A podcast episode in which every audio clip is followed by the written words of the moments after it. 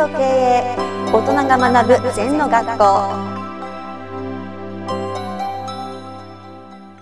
先生よろしくお願いしますはい、よろしくお願いします。リスナーからの質問ですはい。無欲と煩悩について教えてくださいという質問ですうん、煩悩っていうのはどういうのかな？やっぱりこだわりがあるんじゃない？なんかに執着したりね、はい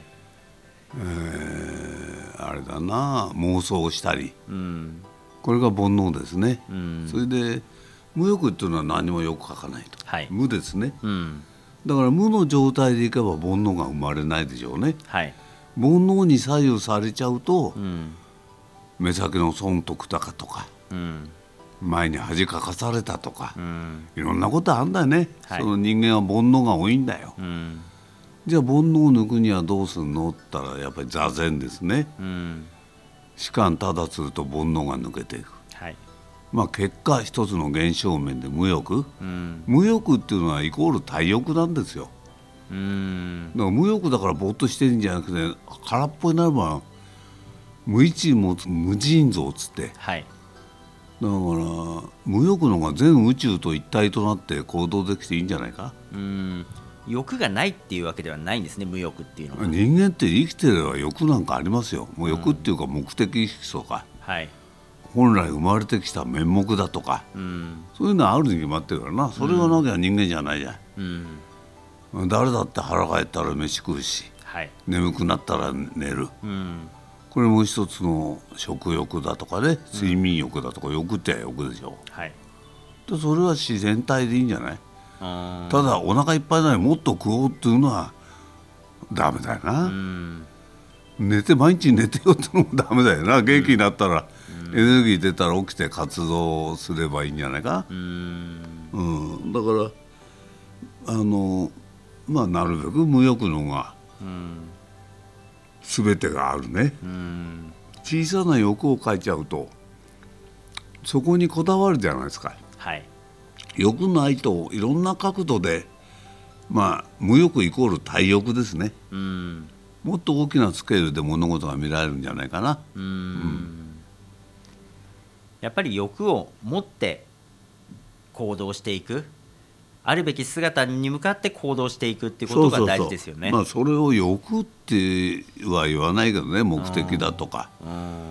市場本来仏ないみんな幸せに行こうよってはいそれ欲っては欲だけどうんそういう大きな願いなんていうのも志でもいいしうんそういうものも大事だな。ううんんやっぱり日々のこうないものを求めるもしくはあるのにそこに気づかずにもっともっとっていうのはまさにそれが煩悩ってことそうですね。そうそうそうそうあるんだよ。うん例えば今日も元気でこうやって同じできるのも幸せじゃない。はいそれをこんなんじゃしょうがないんだって自分それがダメですね、うん。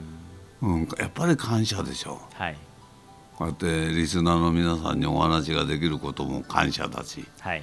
そういうふうになっていくといいよな。うん。感謝の反対は当たり前ってだんだんだんだん当たり前になって何やったって当たり前になっちゃう。うん。これ人間進歩ないですよね。うん。やっぱり感謝するから見えないものが見えてくる。うん当たり前じゃん。何やったってただぼーっとしてるようなもんと同じですね。ん。はい。なぜ人間はこうあるものに目がいかずないものを目がいってもっともっとってなってしまうんですか？それは難しいな。いい質問だけど難しい、あるんだよね。うん。だけどやっぱ感謝がないんじゃないか？うん。例えばはい。今我々空気のある中でいるよな。うん。山の頂上行けば空気ないですよね。はい酸素ボンベやる。うんそれから肺の機能が劣れた酸素を入れる、だからやっぱりそこで初めてあのありがたみが気が付くんじゃないか。うん。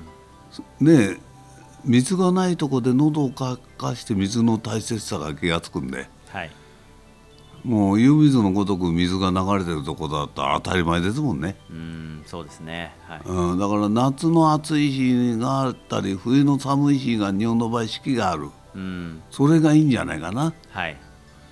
うんただ何にもなかったら冬ばっかりでもダメだし夏ばっかりでもダメじゃないの、うん。はい。わかりました。先生ありがとうございました。はいありがとうこの番組では皆様からのご感想やご質問をお待ちしています。LINE でお友達になっていただきメッセージをお送りください。方法は LINE のお友達検索でアットマーク ZENTKA アットマーク ZENTO KEIEI と入力してください。お寄せいただいたご感想やご質問は番組の中で取り上げていきますのでメッセージをお待ちしております。